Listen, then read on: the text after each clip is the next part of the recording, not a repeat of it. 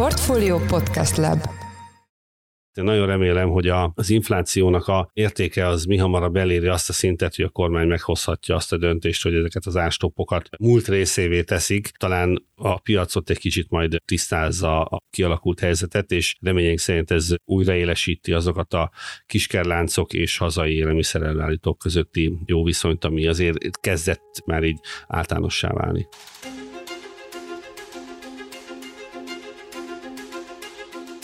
Üdvözlünk mindenkit, ez itt az Alapvetés, a Portfólió mezőgazdasággal és élelmiszeriparral foglalkozó podcastje. Én Braun Müller Lajos vagyok. Korábban nem látott ellentmondások feszítik Magyarország agrofood szektorát, amelynek olyan kihívásokkal kell megküzdenie, mint a kirívó élelmiszerinfláció, a piacokat alaposan felforgató ukrán import jelenléte, a hazai unortodox szabályozási környezet, köztük az árstopok, valamint a kiskereskedelem számára előírt kötelező akciók. A látszólag rövid távon ható pontok mellett olyan trendszerű problémákkal is szembe kell nézniük a termelőknek és a feldolgozóknak, mint a klímaváltozás, amelyből különösen a tavalyi év adott igazán keserű ízelítőt. A szomszédban zajló háború világított rá arra is, hogy Magyarország, azon belül a magyar mezőgazdaság és élelmiszerfeldolgozás gázfüggősége negatívumként jelentkezik, és amennyiben nem kezdünk ezzel valamit, komoly és tartós hátrányt jelenthet a jövőben is. Az agrofood szektor hagyományos kihívásai mellé tehát több olyan tényező is felsorakozott, amelynek megoldása korán sem egyértelmű, sőt, talán még a probléma rövid távú kezelése sem. Erről fogunk beszélgetni mai vendégünkkel, Györfi Balázsjal, a Nemzeti Agrárgazdasági Kamara elnökével. Szervusz, üdvözöllek a műsorban. Szervusz, köszöntöm a kedves hallgatókat is. Kezdjük rögtön az elején, szerintem most a legforróbb téma nemzetközi szinten is az ukrán import. Ugye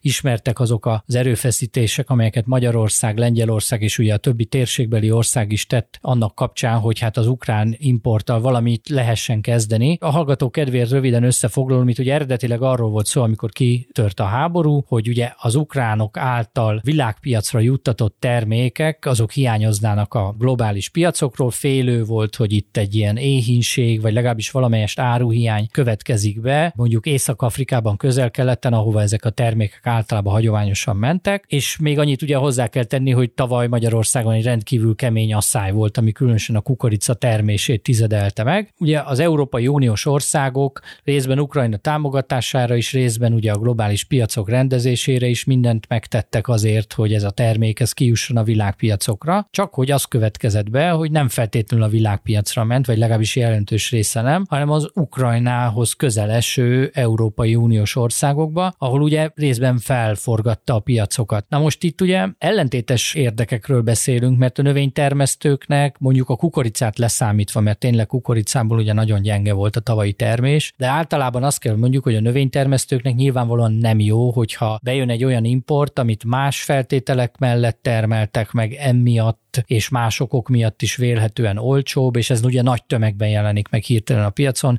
Nem hiszem, hogy van olyan piac, ami ilyet tudnak kezelni. Ugyanakkor például a magyarországi feldolgozók, vagy az állattenyésztők pedig ugye alkalmazták ezeket a termékeket, tehát megvásárolták takarmányként, vagy ugye a feldolgozás alapanyagaként alkalmazták ezt. Mi a helyzet most? Hogy látod a helyzetet most, és mi lesz itt hosszú távon? Mert ugye hát úgy néz ki, hogy Ukrajna azért csak itt marad valahogyan, és ugye itt maradnak a termékek terméke is, ha pedig egyszer vége lesz a háborúnak, akkor vélhetően ugye megint a régi ütemben tudnak termelni, vagy akár még nagyobb ütemben. Ez egy nagyon összetett probléma és valóban az Európai Unió mondása az az volt, nem is elsősorban az ukrán termelők miatt, hanem ugye az importpiac szempontjából meghatározó, tehát ugye a termékeket befogadó oldalról nézve kritikus helyzetben levő országokon segítendő vezette be az Európai Unió azt, hogy nincsenek vámok és nincsenek kvóták. Ezt fontos leszögezni, hogy az Európai Uniós csatlakozásunkkal mi ezen intézkedéseknek a meghozataláról lemondtunk, mint ország. Nincs is ilyen jogosítványunk, ezt az Európai Unió tudja kezelni. Tehát amikor mi azt mondtuk, hogy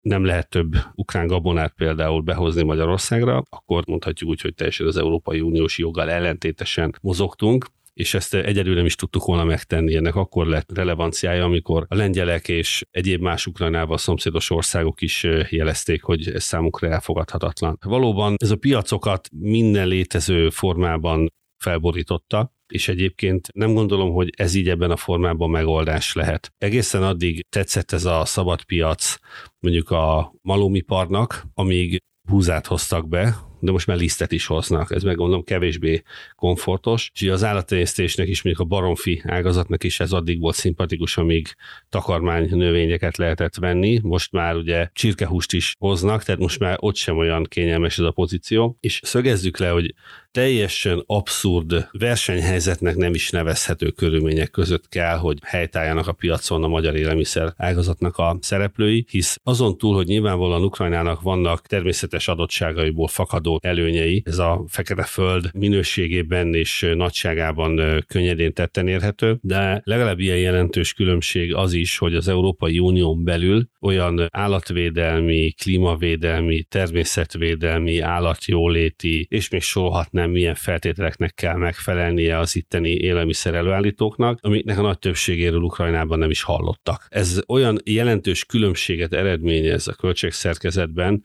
ami normál versenykörülmények között nem kezelhető. Ehhez még hozzájön az, hogy Ukrajnában ezek a termények kis túlzással bármi áron eladóak. Kitört a háború, akkor becslések szerint az oroszok kb. 10 millió tonna gabonát vittek el hadizsákmányként Ukrajnába. Tehát, hogyha egy ukrán mezőgazdasági vállalkozást nézünk, akinek abból kell választania, hogy ha ideérnek az oroszok és elviszik a terményemet, B. Az oroszok belelőnek egy rakétát a terménytárló silóba, és végignézhetem, hogy elég, vagy C. Bármi áron, de valahogy juttassuk ki az országból, akkor én emberileg tökéletesen megértem azt az ukrán hozzáállást, hogy gyerekek, amint lehet, vigyük ki az országból a gabonát, mert egészen addig nem tudjuk biztonságban. És ez a kényszer értékesítés, ez a piac logikája szerint nem felfele viszi az árakat, nem lefele. És bár az ukrán mezőgazdasági miniszter azt mondta, hogy az ukrán termékek megjelenése a velük szomszédos országok piacán az nem módosította a termények árát, ez abszurdum, azt gondolom a kereslet és a kínálat logikája marsal kereszt, ha valaki tanult közgazdaságtant, aztán az első három óra egyike, azért az azt mutatja, hogy már pedig a keresletnek és a kínálatnak valami köze azért csak van a kialakult árhoz. Tehát itt egy nagyon nyomott ár, amiről beszélünk, és ez értelemszerűen teljesen felborította a piacokat. Nagyon sok kérdést egyébként felvet az, hogy egyrészt mennyi termény lehet itt benn. Ugye azt tudni kell, hogy mi azt tudjuk, hogy Ukrajnából mennyi termény jön közvetlenül Magyarországra, mert ott ugye van egy uniós külső határ. Romániából érkező termények esetében már csak hozzávetőleges elképzeléseink lehetnek, mert az meg egy Schengeni határ, tehát ott azért valamiféle adatbázis csak keletkezik, hogy hány kamion lép át például a határ Romániából Magyarország felé, itt is azért látunk egy elég erőteljes növekedést, de például Szlovákiából, vagy akár Lengyelországon keresztül Magyarországra érkezette ukrán termény, azt nem igazán tudjuk. Nem igazán tudjuk, hogy mennyi betárolt mennyiség. Ugye azt látjuk, hogy itt vagyunk nem sokkal aratás előtt, és a tárolóknak a, a telítettsége azért az közelíti az 50 ot miközben normálisan végiggondolva ennek inkább a nullához kellene, hogy közelítsen, és ez értemszerűen egyfajta stressz helyzetet okoz a gazdálkodók körében, hogy hova fogjuk tenni azt a gabonát, azt a repcét, amit nem sokára aratni kell. Tehát értelmszerűen itt egy nagyon komoly értékesítési kényszer jelenik meg, úgyhogy ez nem csak a tavalyi évek árfekvését határozta meg, hanem már az idejére is komolyan rányomja a bélyegét, és hát ugye hozzá kell tenni, hogy a háborúnak azért a, az inputanyagok árára is azoknak a volatilitás gyártására egész biztosan komoly kihatással van. Azt lehet mondani, hogy persze most a műtrágya olcsóbb, mint mondjuk volt fél évvel ezelőtt, de aki mondjuk 380 vagy 400 ezer forintért megvette a műtrágyát, annak az nem vigaz, hogy most 150 ezerért adott esetben lehet vásárolni. Az ő költségei az alapján számítódnak, amit ő annak idején számlát megkapott és kiegyenlített. Sőt, egyébként 150-200 ezer forint az ugye néhány éves időtávban is nagyon magas, mert korábban meg még alacsonyabb volt, tehát néhány év alatt ment fel, és aztán esett vissza vissza egy olyan szintre, ami sokkal magasabb, mint mondjuk 2018-19 körül. Igen, hát a mostani árak azok a fél évvel ezelőttihez képest tűnnek kedvezőnek, de egy két évvel ezelőttihez képest extrém magasnak, és ezek a költségek ezek értelmszerűen megjelennek az élelmiszer árában is, hát ez a nap végén valakinek ezeket a költségeket fedezni kell. Ugyanakkor nekem óriási problémám van az Európai Unió működésével kapcsolatban, egy eh, rendkívül farizeus magatartás, amit tanúsítanak, tehát hogy az Európai uniós termelőktől, élelmiszer előállítóktól egészen elképesztő követelményeket vasalnak be, míg az ide beérkező unión kívüli országokból, és nem csak Ukrajnáról beszélek, Mercosur országokat is ide lehet hozni, tehát ott nem követelik meg azt, amit egyébként az európai gazdálkodóktól, vagy akár az élelmiszeripar szereplőitől megkövetelnek. És itt nem arról van szó, hogy nézzük meg, hogy mondjuk találunk-e mondjuk növényvédőszer maradványt az adott élelmiszer alapanyagban. Sok esetben itt sem azért tiltjuk, mert hogy az élelmiszerben maradványként egészségügyi kockázatot is jelent, ez is benne van egyébként, hanem ott a felhasználás helyén okoz olyan környezeti terhelést, amit az Európai Unió számunkra, Európai Uniós gazdálkodók számára ugye lehetetlené tesz azzal, hogy bizonyos hatóanyagokat betilt. Most Ukrajnában hogy az eredeti példánál maradjunk, ilyen nincs. Tehát őnekik nem kell megfelelni ezeknek a feltételeknek. Ezek a szerek egyébként rendkívül hatékonyak, tehát hogy nem csak károsak, de hatékonyak, tehát ők sokkal versenyképesebben tudnak ilyen formában élelmiszert előállítani. Akkor ennek korrekt egyébként az Európai Unió, és itt most idehoznám a különböző zöld szervezeteket is, akik előszeretettel vegzálják az európai gazdákat, hogy hogy kell élelmiszert előállítani, hogy legalább ilyen határozottan a sarkukra állhatnának akkor, amikor az Európai Unió kívülről ide beérkező élelmiszerek esetében is vizsgálnánk ezeket a feltételeket, mert itt meg nagy a csend, és így ezt a versenyt nem tudjuk megnyerni. Tehát ez legyen nyilvánvaló. Itt bukás determinált. Ilyen körülmények között nem lehet versenyezni, az pedig, hogy mi fizikailag, földrajzilag ennyire közel vagyunk Ukrajnához, az pedig azt jelenti, hogy első körben nekünk fog idejönni az a rengeteg termény, amit az előbb elmondtam, menekítenek ki Ukrajnából, és azt se felejtsük el, hogy Magyarországon 20-22 millió tonnára tehető a tárolókapacitás. Ha megnézzük a környező országokhoz képest, az átlagosan évente megtermelt szántóföldi kultúra volumenhez képest nálunk arányaiban a legmagasabb a tárolókapacitásnak a volumene. Ez azt jelenti, hogy mi vagyunk a legvonzóbb célország ilyen szempontból, mert nálunk van a legtöbb tárolókapacitás a mezőgazdaság teljesítményéhez arányosítva, tehát mi egyébként is kitettek vagyunk ilyen szempontból. Igen, az világos, hogy az ukránok ugye egy könnyített pályán mozognak, tehát azért ezt egyértelművé kell tenni a hallgatóságnak is, ahogyan egyébként Dél-Amerika is, erről is beszéltünk már korábban, és ugye valahogy azt mondtuk akkor, siófokon volt ez az agrárszektoron, ültünk le Ürge Forzesz Diánával, tulajdonképpen a konszenzus az abban alakult ki, hogy Európának azt kellene megszabnia, hogy azok a szabályok, amik az európai gazdákra érvényesek, a behozott termékekre is érvényesek legyenek, és akkor ezzel valóban ki lehetne úgymond szervezni ezeket a környezetvédelmi szabályozásokat, mondhatná ugye a világ harmadik országaiban egy-egy vállalkozó vagy termelő, hogyha ő neki megéri az európai piacra betörnie vagy belépnie, akkor ezeket a feltételeket tartsa be, és erről ma nincsen szó, ez tény. Visszatérve arra az egy kérdésre, hogy ugye tavaly például ugye az asszály nem nagyon bántotta a kalászos gabonákat, tehát ott kevésbé inkább így fogalmazok, így pontos. A kukoricánál viszont katasztrofális hatásai volt voltak, és akkor tulajdonképpen az ukrán kukorica majd, hogy nem rendezte a piacokat. Most egyelőre egy kérdés persze, hogy milyen lesz az idei kukoricatermés, de bármilyen lesz, azt igazából ősz előtt nem tudjuk meg. Mi lesz a helyzet nyáron? Azért is kérdezem ezt, mert a Gabona Feldolgozók Szövetsége, aki ugye a feldolgozókat és a kereskedőket tömöríti, ők jelezték azt, hogy lehet, hogy a nyáron emiatt az ukrán import elmaradása miatt problémák lesznek. Tehát azt tudjuk, hogy a magyar állattenyésztő termesztők és feldolgozók. Azt is érdemes elmondani, hogy Magyarország ugye egy nagy kukorica feldolgozó, izocukor, alkohol, stb. dolgokat készítünk. Tehát az állattenyésztők és a feldolgozók az elmúlt egy évet nagyban az ukrán kukoricával húzták ki, mert hogy a magyar kukorica az elégett a földeken, legalábbis jelentős részben. Ővelük mi lesz? Azért azt szögezzük le, hogy körülbelül olyan két és fél három millió tonna kukorica termelt Magyarországon 2022-ben. Ez azt jelenti, hogy kb. 1 millió tonna kukorica hiányzott a hazai felhasználásból. Senki nem tud konkrét számokat, meggyőződésem. Nagyon sok olyan tétel van Magyarországon, aminek nem tudjuk a sorsát, nem tudjuk, hogy került ide. Nyitok egy zárójelet, és nem tudjuk, hogy kié. Ugyanis piaci logika szerint, hogyha valaki spekulatív kereskedelmi céllal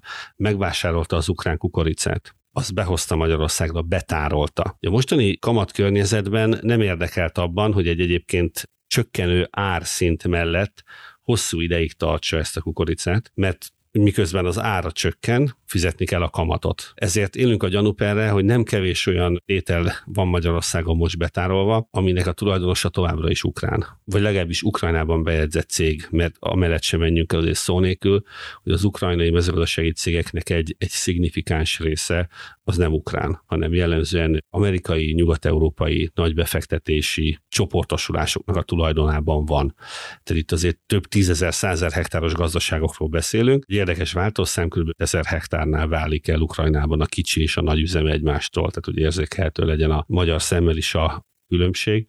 tehát hogy nekik próbálnak kedvezni, tehát talán ez azért kicsit érthetőbbé teszi egyébként, hogy a jellemzően nyugat-európai érdekeket képviselő brüsszeli döntéshozatal az miért akarja hogy az Ukrajnában megtermelt gabona az ne préda legyen, hanem valamilyen formában piacot találjon, mert hisz azok egyébként amerikai és nyugat-európai cégek tulajdonában vannak, és itt sajnos azt látjuk, hogy megint velünk fizettetik meg ennek a költségét, mert az, amit egyébként az Európai Unió kártalanításra megállapított, az egy nevetséges összeg. Természetesen minden forintnak örül az ember, amikor egy ilyen nehéz év után kell újraindulni, de ezért ezek vicces számok, amiket az Európai Unió felkínált.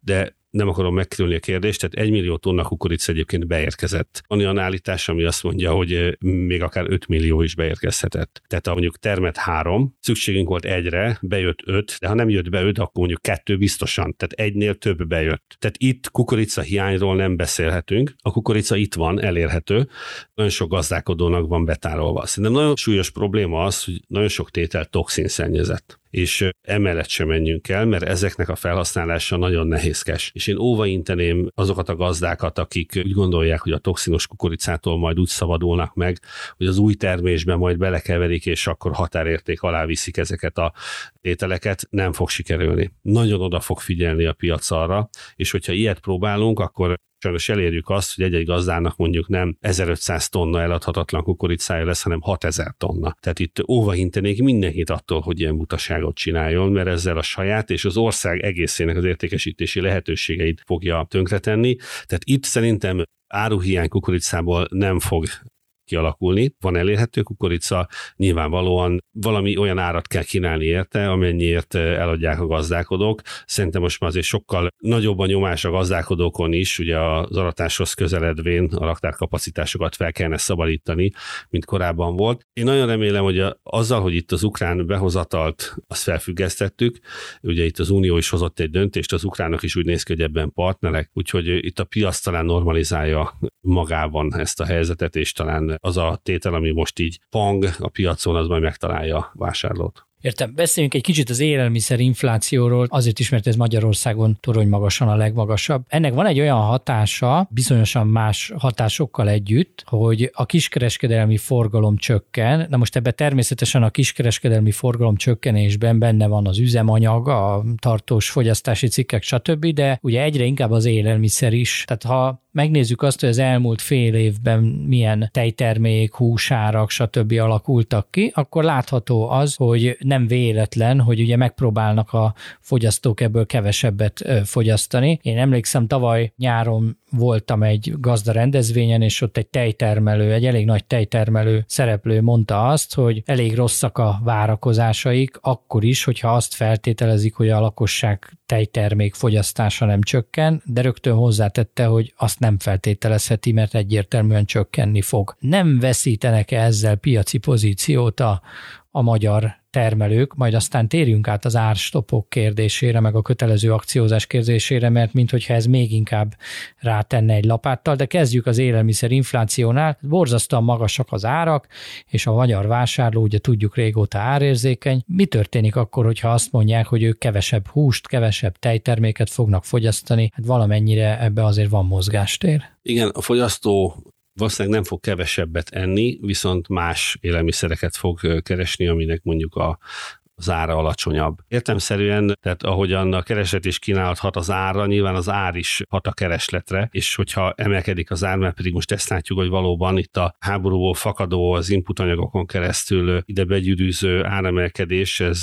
nyilvánvalóan a fogyasztói szokásokat is átalakítja, és látható és érzékelhető, hogy egyre nagyobb a harc a piaci pozíciókért. Nem lehet mással számolni, mint azzal, hogy bizonyos termékeknek a fogyasztása csökkenni fog. További nyomást helyez a, az az ágazat szereplőire, hisz nyilván a, a saját input költségeik azok adottak. Ugye nagyon sokan kötöttek nem csak spotpiacra alapozva hosszabb távú, közép-hosszú távú szerződéseket energiaára, és hogy itt ki mikor kötötte meg éppen a szerződést, hogy írta alá, legyünk őszinték, ez inkább a szerencsének tudható be, mint sem, hogy egy tudatos piaci gondolkodásnak, hisz itt az árak olyan kilengést mutattak, hogy volt, aki visszamenőleg azt gondolta, hogy egy magas, innen nézve magas áron érdemes kötni, mert arra számított, hogy még tovább fog emelkedni. Tehát nem lehet egész egyszerűen azonnal felelőssé tenni azokat a vállalkozásokat, akik rossz időpontban kötöttek szerződéseket, mert semmilyen olyan információjuk nem volt, ami alapján egyébként dönthettek volna másképpen. Ez egy lutri volt, egy szerencse volt. Abszolút nem lehet tervezni, ez itt egyetemen szerencse kérdése, ki mikor gondolta azt, hogy ébredt fel, mit álmodott. Még csak azt sem lehet mondani, hogy valaki jól értesült volt, mert nem volt olyan. Ezek a termelési költségbe értemszerűen beépülnek, és ezek a nap végén a fogyasztó kosarában magasabb élelmiszer formájában jelennek meg, és itt át kell szervezni a termelést is, nem fogom megkerülni az ársapkának a kérdését. Mint minden piasztorzító esemény, mert itt erről van szó, ez nem egy piaci intézkedés, ez egy szociális intézkedés volt. Ez időszakosan jelenthet megoldást, ugyanis ugyanakkor hosszú távon komoly piaci torzulásokat eredményez, és mi egyébként azt gondoljuk az Agrárgazdasági Kamara részéről, hogy ezek az intézkedések talán már betöltötték a szerepüket, és erősen érdemes lenne megfontolni a kivezetésüket, ugyanis hazai élelmiszer előállítók pozícióit érdemben rontják ezek az árstop intézkedések, és azok a hosszú távú és egyébként elmélyült, ha nem csak a mai napot nézzük, hanem távolabbra tekintünk, akkor a fogyasztók érdekeit is szolgáló megállapodások, amik a kiskereskedelem és az élelmiszer előállítók között megköttettek, azok most kezdenek lazulni, hiszen nagyobb az importnyomás, ebből kifolyólag az importnak való kitettség, és ez semmiképpen nem jó. Ráadásul úgy, hogy komoly fejlesztési lehetőség előtt állunk. Ugye a vidékfejlesztési programban azért nagyon komoly forrástömeg áll rendelkezésre, hogy a magyar élelmiszergazdaságnak a hatékonyságát azt egy magasabb polcra tudjuk tenni, de ez azért kellenek a piacok, legfőképpen a belső piac. Noha Magyarország alapvetően exportorientált ország az élelmiszergazdaság vonatkozásában, tehát nekünk helyt kell állni itthon is, akkor tudunk külpiacban gondolkodni, és ezért ezek az intézkedések megkezdik feszíteni ezen rendszernek a kereteit. Én nagyon remélem, hogy a, az inflációnak a értéke az mi hamarabb eléri azt a szintet, hogy a kormány meghozhatja azt a döntést, hogy ezeket az ástoppokat múlt részévé teszik. Talán a piacot egy kicsit majd tisztázza a kialakult helyzetet, és reményénk szerint ez újraélesíti azokat a kiskerláncok és hazai élelmiszerellállítók közötti jó viszonyt, ami azért kezdett már így általánossá válni. Igen, igen, ugye korábban nagyon nagy mértékű volt bizonyos termékcsoportokban az import aránya, a szlovák tej, egyebek. Igaz, hogy ott ugye más tényezők is szerepet játszottak, áfacsalás, mondjuk ki magyarul, de hogy azért kialakulni látszott valóban egy ilyen közmegegyezés a termelők, feldolgozók, kereskedők között, és valahogy ebbe rondít bele ez a szabályozási környezet, és ugye most majd jönnek a kötelező akciók is. Én beszéltem erről a témáról termelőkkel, feldolgozókkal és kereskedőkkel is még, amikor ezek elindultak, tehát az árstop, és nagyjából mindenki akkor azt mondta, hogy hát három hónapot fél lábon is kibírunk. És ugye ez csak hosszabbodik, hosszabbodik, hosszabbodik, és most már azt látom, például a saját személyes tapasztalatom is az, hogyha bevásárolok, elég gyakran meg szoktam nézni az árakat, meg azt is, hogy honnan jön az a termék, kicsit ilyen szakmai ártalom, és hát lengyel tojás, vagy spanyol hús, szóval, hogy ezekkel azért mondjuk ki, hogy piacot veszít idehaza ráadásul a magyar ágazat, és most itt beleértem a termelőket és a feldolgozókat is. Igen, és tényleg egy nagyon optimista időszak szakadt meg, mert itt a vidékfejlesztési program vonatkozásában a kiskereskedelmi hálózatoknak a szereplőivel meghatározó résztvevőivel azért ilyen-olyan alkalmakkor, ilyen-olyan témákban azért szoktunk beszélgetni, és az volt az általános megállapítás, hogy az élelmiszer ágazatba beáramló jelentős forrás miatt arra számítanak, hogy a magyar élelmiszergazdaságnak a versenyképessége az érdemben fog javulni, és komoly piacokat is szerezhetünk akár ugye azért óriási pénz fog érkezni a mezőgazdaságba, az élelmiszeriparba. Tehát, hogy ez, hogyha jól használjuk fel, és tényleg a legmodernebb technológiákat kezdjük el használni, akkor ez azt fog jelenteni, hogy a költségszintünk az meg is előzheti nyugati versenytársaknak a, a költségeit, hisz mondjuk nyilván idehozás költségeit is beleszámolva bizonyára jobb ajánlatokat tudunk tenni, de akár az országhatáron kívüli értékesítésnek is megvoltak a lehetőségei. Természetesen ezzel nem kell leszámolni, abban bízunk, hogy azért előbb-utóbb véget fog érni ez a rendkívüli állapot, és akkor a normál piaci logika az diktálja majd, hogy itt a lehetőségeket csak kihasználjuk, de valóban ez most nem kedvez ennek a folyamatnak, és akkor megjelennek az import élelmiszerek, Itt azért megint hadd bökjen be ide, hogy mondjuk az Ukrajnából behozott tojásnál senkit nem zavar, ugye, hogy ketrecben vannak azok a tyúkok. Egyébként itt azért hadd fűzzem be, mert az állattenyésztés is nagyon sok gonddal küzd, nem csak a gabona piacon vannak turbulenciák. Tehát a tojás vonatkozásában számomra egészen elképesztő az a, az a trend, ami megfigyelhető, hogy a fogyasztókkal elhitetik, hogy a kerteces tartás az rossz miközben a legkisebb a környezeti lábnyoma, a legjobb a takarmány felhasználási mutatója, a legkisebb az elhullásnak a mértéke, a legkisebb a szalmonella fertőzésnek a veszélye, tehát minden objektíven mérhető szám szerint a tyúkok sokkal jobban érzik magukat a ketrezben, mint bárhol máshol. Ugye az a baj, hogy az emberek azt gondolják, hogy a tyúkoknak ugyanolyan igényeik vannak, mint az embereknek, és ebből indulnak ki, de ez nem így van.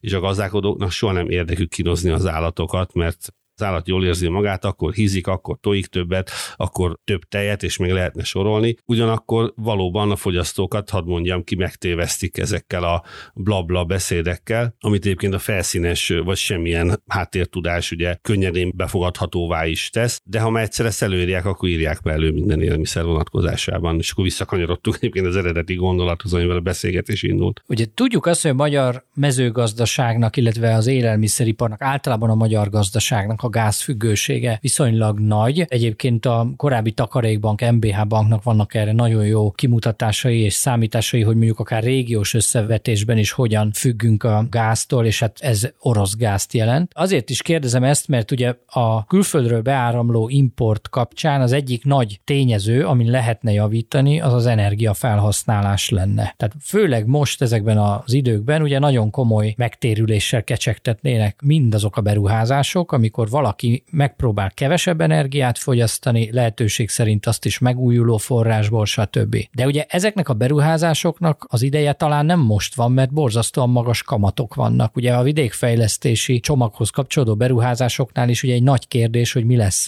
az önrészsel, meg mi lesz azzal, amit ugye nem az Európai Unió, hanem az adott szereplőknek kell majd beletenni. Tehát tulajdonképpen van egy feladat, lehetne minél jobban fejleszteni, de jelenleg a pénzügyi környezet ennek nem kedvez. Ez ezzel mit lehet kezdeni? Tisztában vagyok azzal, hogy ez nem a mezőgazdasági termelők, az élelmiszer feldolgozóknak a feladata egyedül, mert arról nem tehetnek, hogy milyen a kamat környezet. Ha eddig nem, most kellene átállni arra valóban, hogy kevesebb energiát fogyasszunk, és lehetőleg megújuló forrásból. Legyünk őszinték, a gáz az egy nagyon olcsó energiaforrás volt egészen a politikai helyzet feszülté válásáig, és ugye ugyanide vonatkozik még az atomenergiának a kérdése, ugye ami először tiltott volt, Ugye ne feledkezzünk meg arról, hogy Németországban leállították a, jelentős részét az atomerőveknek, és komolyan visszafették a teljesítményüket. Igen, viszont a finnek meg bekapcsoltak egyet, a franciák meg, ha jól tudom, építenek hatot. Na, hát igen, ugye ezen ment a vita Európai Unió szintéren, hogy akkor most az atomenergia az megújuló energiaforrás, avagy nem. Egyébként én azt gondolom, hogy Magyarországról nézve nekünk nincs alternatívája. Ugye mi nem vagyunk tengerparti ország, nekünk sajnos nincs tengeri kikötőnk, nem tudunk energiához olyan könnyedén hozzájutni, mint egy olyan ország, amelyiknek van tengeri kikötője. Ugye hozzánk az energia csövöljön, nevezetesen ugye a, az olaj és a gázvezetékeken, aminek a csőnek a másik vége Oroszországban van. Ez ha tetszik nekünk, ha nem tetszik, akkor is ott van, és hogyha nekünk kell energia, akarunk fűteni, akarunk autóval közlekedni, vagy szállítani valamit, akkor nekünk ez az energia kell fotovoltaikus energiára egyre nagyobb részben támaszkodunk, de az a tisztába kell lenni, hogy az önmagában soha nem lesz képes megoldani az energiaszükségletünket, mert akkor is szükségünk van áramra, amikor nem süt a nap. Tehát természetesen átvesszük ezeket a mennyiségeket, ugye ehhez jön még hozzá a az atomenergia, amit szintén nem úgy van, hogy bekapcsolok, meg leállítok, bekapcsolok, meg leállítok. Tehát valamilyen szintű valóban a, a fogyasztási kilengéseket elsimítani képes energia előállításra szükség van. Ugye itt a gáz egy kézenfekvő megoldás volt, és egészen addig, amíg a, a gáz ilyen olcsó volt, addig ez nem is okozott különösebben problémát. És ugye nekünk történelmileg azok az adottságaink, hogy ezeket az energia készleteket Oroszországból szerezzük be. Tehát ez a fajta olcsóság egyébként természetesen gazdasági racionalitás mentén arra ösztökélte a vállalkozásokat, hogy az olcsón elérhető, stabilan rendelkezésre álló energiaforrásra építkezzenek. És itt nyilvánvalóan, ahogy egyébként nem csak a mezőgazdaság, hanem Magyarországnak az ipari teljesítménye is növekedett. Ugye minél jobban haladunk a feldolgozottság irányába, most mezőgazdaságra gondolok, élelmiszeriparra gondolok, hogy annál nagyobb az energia igénye. Hát, hogyha már hűteni kell valamit, feldolgozni kell valamit, akkor oda csak kell az energia, és hát nyilvánvaló piaci logika alapján mindenki az adott pillanatban rendelkezésre álló legolcsóbb megoldást választotta.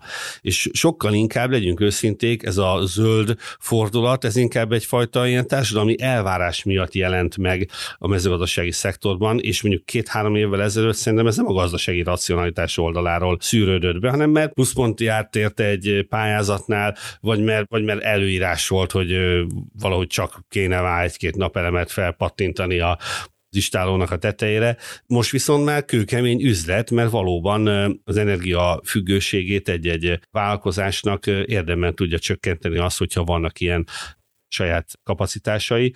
Hogy ezt hogy tudjuk kiváltani? Még egyszer mondom, szerintem a paksi bővítésnek nincs alternatívája, tehát az országnak az energiafüggetlensége szempontjából az egy óriási előrelépés lenne. Ugye éppen elég nagy probléma az, hogy ilyen kreált politikai hisztéria miatt csúszott ennek a beruházásnak az indulása.